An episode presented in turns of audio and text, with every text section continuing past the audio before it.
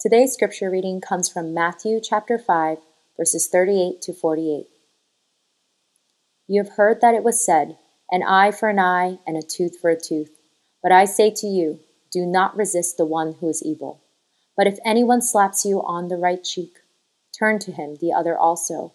And if anyone would sue you and take your tunic, let him have your cloak as well. And if anyone forces you to go one mile, go with him two miles. Give to the one who begs from you, and do not refuse the one who would borrow from you. You have heard that it was said, You shall love your neighbor and hate your enemy. But I say to you, love your enemies and pray for those who persecute you, so that you may be sons of your Father who is in heaven. For he makes his sun rise on the evil and on the good, and sends rain on the just and on the unjust. For if you love those who love you, what reward do you have? Do not even the tax collectors do the same? And if you greet only your brothers, what more are you doing than others? Do not even the Gentiles do the same? You therefore must be perfect, as your heavenly Father is perfect. The grass withers and the flowers fade, but the word of our God endures forever.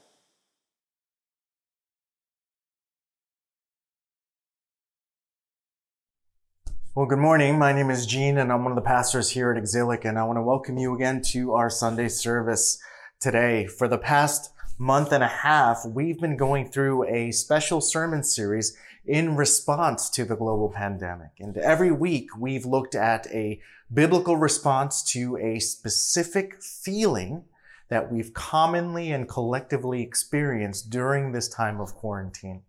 We've looked at what do we do, what to do when I feel afraid, what to do when I feel lonely, overwhelmed, powerless, mortal, and thirsty. And today we're going to close out this sermon series with one final question. What to do when I feel wronged? It's true that times of crises bring out the best and the worst in people.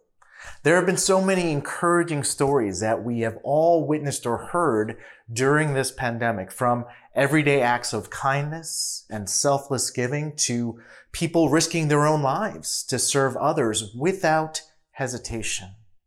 Because of the empty sidewalks and streets, many New Yorkers are less hurried and impatient and more likely to let someone else go ahead of them or do the unthinkable wave to a stranger on the street. But for every positive story that I hear of, uh, every story about decency and goodwill, it seems that there are two stories of thoughtlessness and ill will. Sure, there are instances of kindness, but there's still a whole lot of rudeness. I've seen people yelling at strangers on the sidewalk for not properly observing social distancing. Sure, there's selfless giving, but there's a whole lot more of selfish hoarding.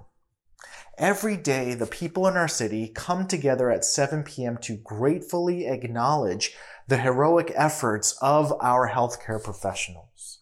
But I've heard firsthand from Asian American doctors and nurses in this same city report being reviled and even attacked for causing this pandemic.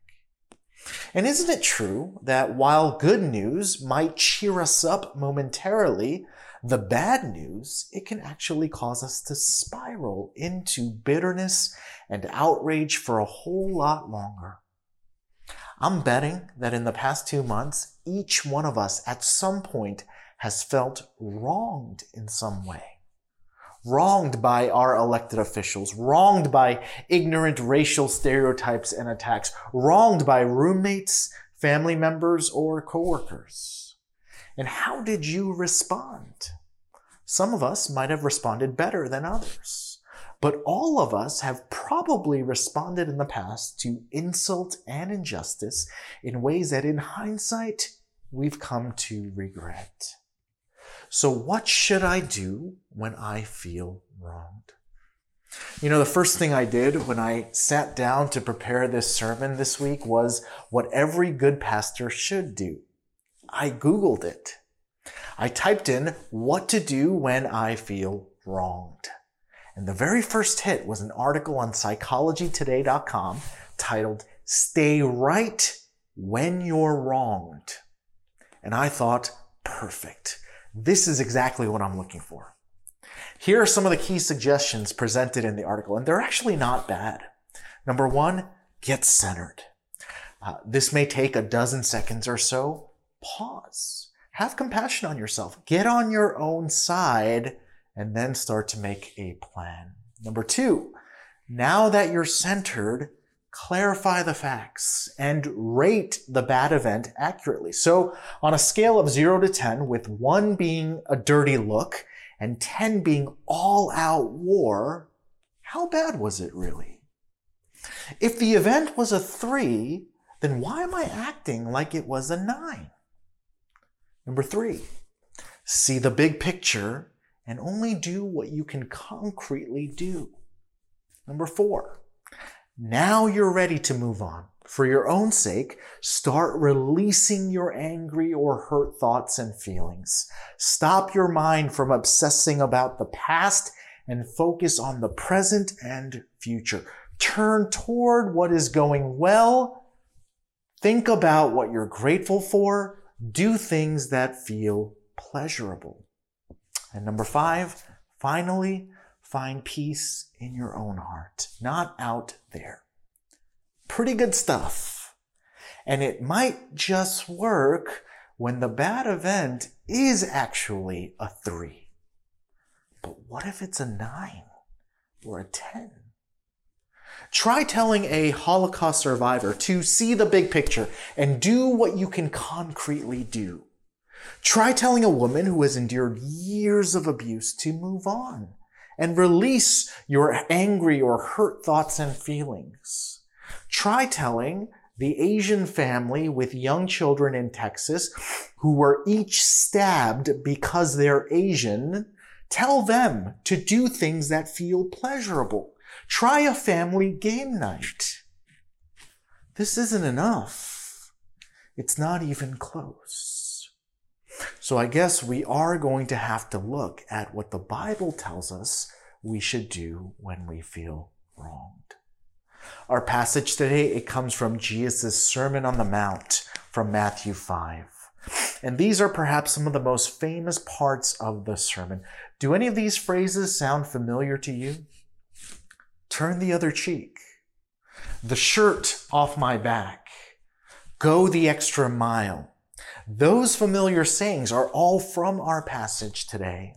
And Jesus tells us in this passage what Christian retaliation should look like. How should his followers respond to insults and injustice?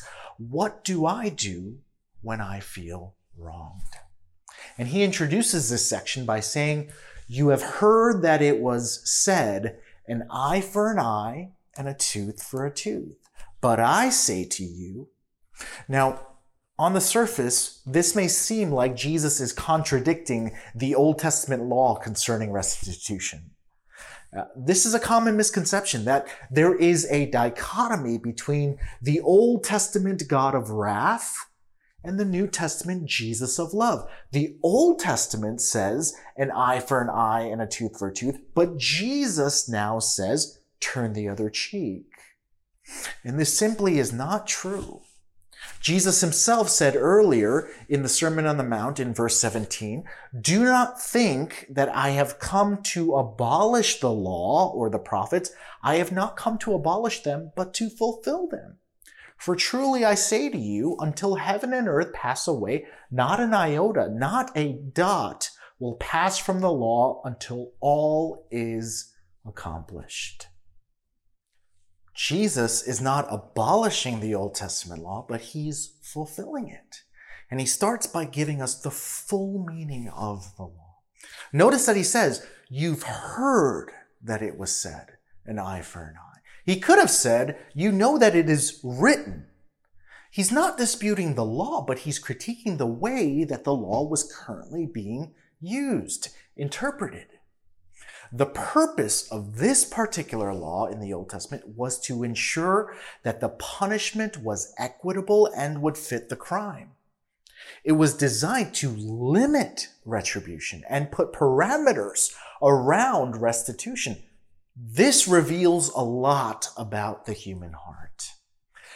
There needs to be a law limiting retribution because my natural inclination, when I'm wronged, is more often than not to seek revenge, not justice. So if you hit me, I'm going to get angry and I'm going to try to hit you back harder than you hit me. If you steal from me, I'm not going to just try to get my property back, but I'm going to want you to suffer. Take my donkey and I'm going to take your wife and kids. This is the human condition. My main concern is my dignity being impugned, not justice being met. If I'm honest with myself, what I ultimately want is not to serve a just king, but I just want to be king. This is why this law was necessary to prohibit anyone from exacting greater vengeance than what was appropriate. This law, an eye for an eye and a tooth for a tooth, it is necessary and good. But Jesus' problem is that people were using this law as grounds and license for personal vengeance. The original law, it was meant to curb and limit vengeance. But the religious leaders were interpreting this law to ensure personal retribution. Get every cent that is owed to you, not one penny less. So people were obeying this law, but what was in their hearts? Their hearts were filled with bitterness and resentment toward people who had wronged them. So what Jesus is doing here in this passage is he's shining a light on the biggest problem our hearts, our broken and sinful hearts. And he's been doing this all along in this Sermon on the Mount. In earlier verses, Jesus had said, You've heard that it was said, You shall not murder, and whoever murders will be liable to judgment. But I say to you that everyone who is angry with his brother will be liable to judgment. Whoever insults his brother will be liable to the council. Whoever says, you fool, will be liable to the hell of fire. It's not just murder, but it's the heart, the anger in the heart, the bitterness. What Jesus is saying is you can obey the letter of the law, but your heart is a cesspool of sin that cannot be saved by obeying the law. As the apostle Paul says in Romans 3, no one is righteous, no, not one. And Jesus, like he did earlier in the sermon with anger and lust, he now talks about retribution and he makes sure that no one can say they're righteous by obeying the law. Look at verse 39. But I say to you, do not resist the one who is evil, but if anyone slaps you on the right cheek, turn to him the other also. Now, it's important to note that these are not literal commands to be followed in every situation, but they're more of general principles. They're examples of what Christian retribution should ideally look like. So earlier in the Sermon on the Mount, Jesus addressed the sin of lust.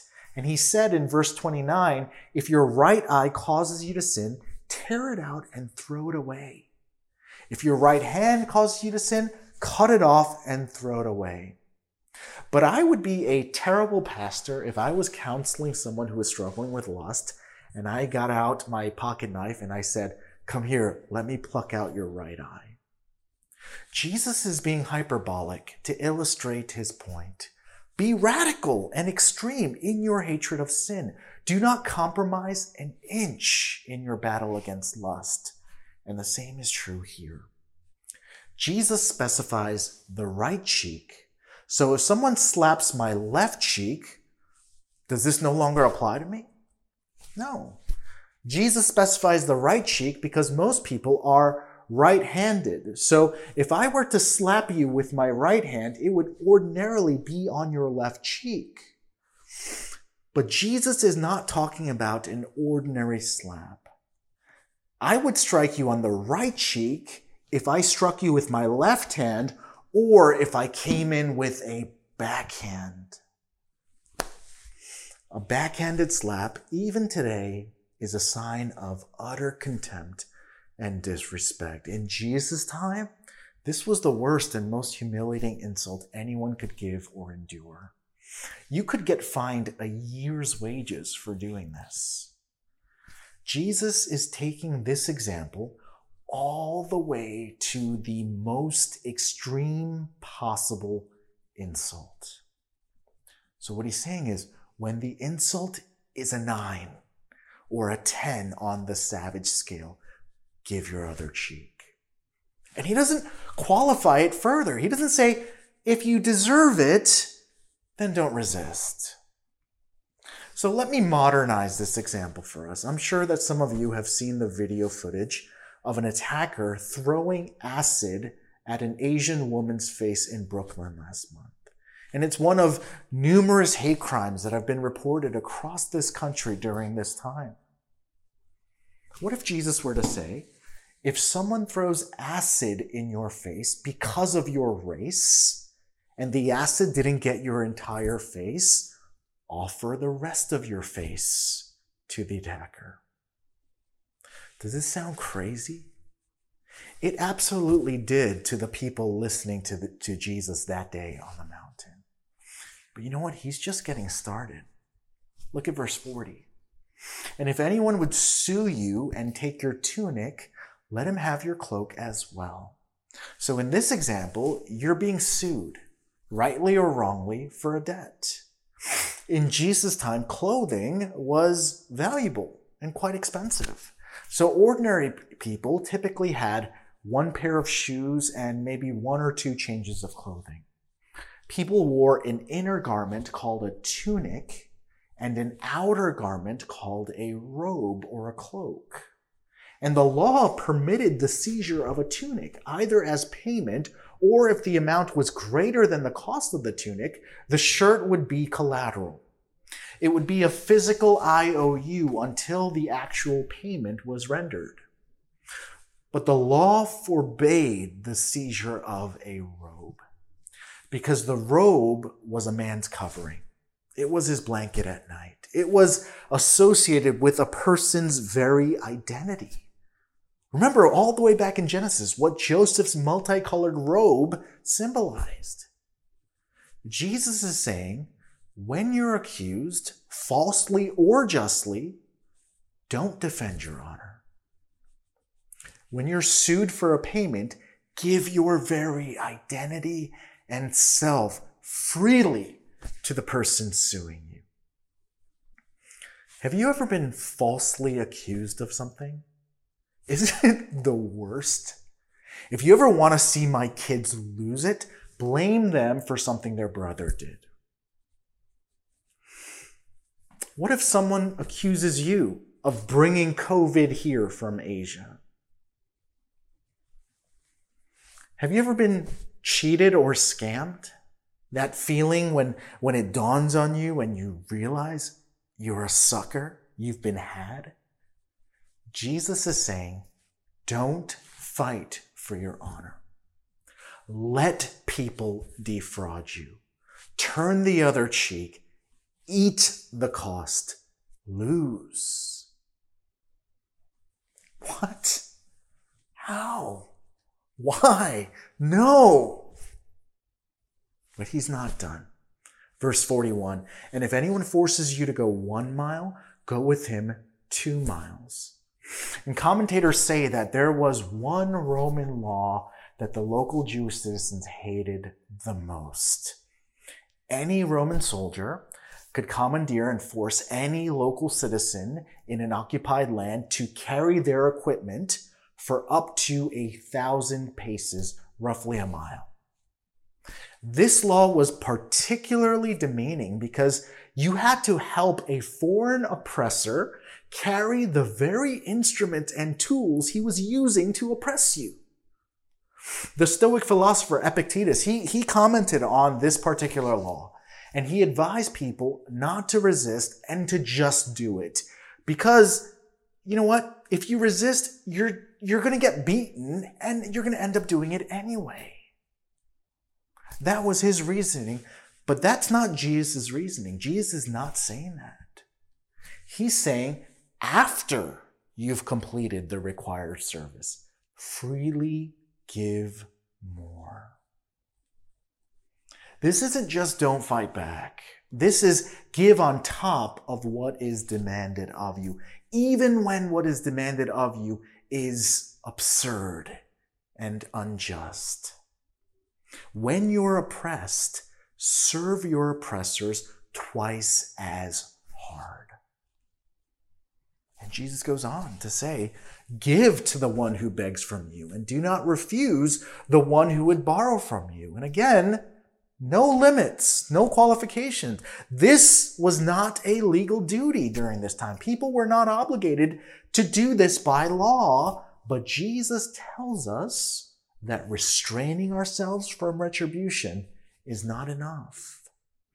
We need to turn around and do good, even when evil is done to us. It's one thing to hold yourself back when you've been mistreated, but to give everything up for our enemies? Jesus goes on and he puts the nail in the coffin. Verse 43 You have heard that it was said, You shall love your neighbor and hate your enemy. But I say to you, love your enemies and pray for those who persecute you, so that you may be sons of your Father who is in heaven. Love your enemies and pray for those who persecute you. And Jesus says, if you love those who love you, what reward do you have? Anyone can do that. If you greet only your brothers, what more are you doing than anyone else? If you are God's children, you need to be different from everyone else you need to adhere to a different ethical standard than the rest of the world. You need to demonstrate a love and compassion that goes beyond and against every natural and sinful inclination that I have. In fact, verse 48, here's the clincher. You therefore must be perfect as your heavenly Father is perfect. This is what the law demands. This is what God demands. Nothing short of perfection will save you. If you cannot do this, then you aren't good enough to be accepted by God. Now, I'm sure you're asking yourself the same question that Jesus' audience must have been asking themselves Who can possibly do this? Who can possibly live up to this? I can't. I can't do this. But you know what? There is someone who can and did for me and you. The whole point of this sermon is to tell people that they aren't good. They can't live up to the demands of the law, no matter how hard they tried. They can't be saved by the law. They need a savior. So, how does Jesus fulfill the law? Well, he obeys it perfectly on our behalf. You know what? You and I, we can't turn the other cheek. Maybe when it's a three, but certainly not at a 10. But Jesus, at the end of Matthew's gospel, he is mocked, spit on, beaten, and crowned with thorns and he turns the cheek. Jesus is falsely accused and sentenced to death by crucifixion. And you know what? He doesn't defend his honor. And Matthew 27 31 says that when they had mocked him, they stripped him of the robe as they led him away to crucify him. And as Jesus stumbles under the weight of his own cross, Simon of Cyrene is compelled to carry Jesus' cross for him. Jesus prays for his enemies on the cross that they would be forgiven. And Jesus, as he dies, he gives his spirit. Everything that Jesus commands here in Matthew 5, he fulfills in Matthew 27. He turns the cheek. He gives up the robe. He goes the extra mile. He gives himself. He loves and prays for his enemy. He fulfills the law. But it's not enough that Jesus is an example. You know, that doesn't do anything for me. Like when I was in high school, my mom kept comparing me to my friend Sarah's brother, who got 1600 on his SATs, started 17 clubs, perfect GPA, and got into Harvard early decision. I hated Sarah's brother. Jesus, he doesn't do all of this to show us that he can do it. He does all of this for us. You know how we can start trying to do this? When you think of Jesus' death, let me ask you when you picture the crucifixion in your mind, who are you in that narrative? When we think about the crucifixion, we often place ourselves on the road to Calvary as bystanders watching, maybe with the disciples from a distance or with the women, watching the unfolding events. But we're not bystanders in the story. We're actually the bad guys in the story, not innocent bystanders. We're the ones who are mocking, beating, spitting, and crucifying Jesus. We're his enemies because of sin and it's when we realize that Jesus loved us, his enemies, who in no way deserve to be loved, now we can start to live like this out of gratitude, not out of duty or obligation. We are now free to give. We are free to forgive, free to love our enemies because Jesus loved us. You know what the easiest way is for me to get you to forgive a $5 debt? It's to give you $5 billion.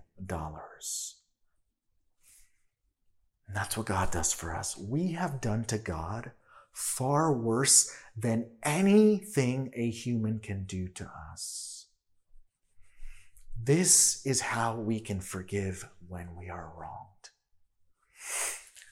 Now, you might still be asking, but shouldn't we stand up against evil and injustice? Shouldn't we fight for justice? When do we turn our cheeks and when do we stand up and speak up for ourselves and others? Well, Jesus in our passage, he reminds us twice that we have a Father in heaven and that we are his children, so we must be like him and what is God like? God hates injustice. God hates evil much more than we do. So we should hate it too. You know, elsewhere in the Bible, we are commanded to resist evil. Resist the devil, James tells us, and he will flee from you. And scripture is replete with commands to defend the poor, the orphan, the widow. We are to speak the truth in love, according to Ephesians 4. So it is appropriate to be angered by injustice. But there is a very fine line between righteous anger and self righteousness. Self righteousness is never okay. Arrogance and pride are never appropriate for the Christian. The only attitude we can ever have as Christians is humility. We are to speak the truth, but we speak the truth in love and humility. If we speak truth without love, then our truth becomes arrogant and offensive. But if we speak truth in love, it will point others to our Heavenly Father. So speak up for the oppressed. We speak out against racism and evil. You know, if you ever get a chance, uh, read Martin Luther King Jr.'s Eulogy for the Martyr Children. Uh, in September of 1963, four little black girls were killed by a white supremacist who bombed their church while they were in Sunday school. And MLK gave the eulogy at the funeral, and it's one of the most powerful things that I've ever read. And he urges people to be neither passive nor vengeful. And he anchors his hope and comfort in the God of justice. We have a Father in heaven who loves us and hates injustice, and we trust that he will one day right every wrong. He will hold every act of evil and injustice to account. He will fix every broken thing and wipe away every tear. Do you believe this?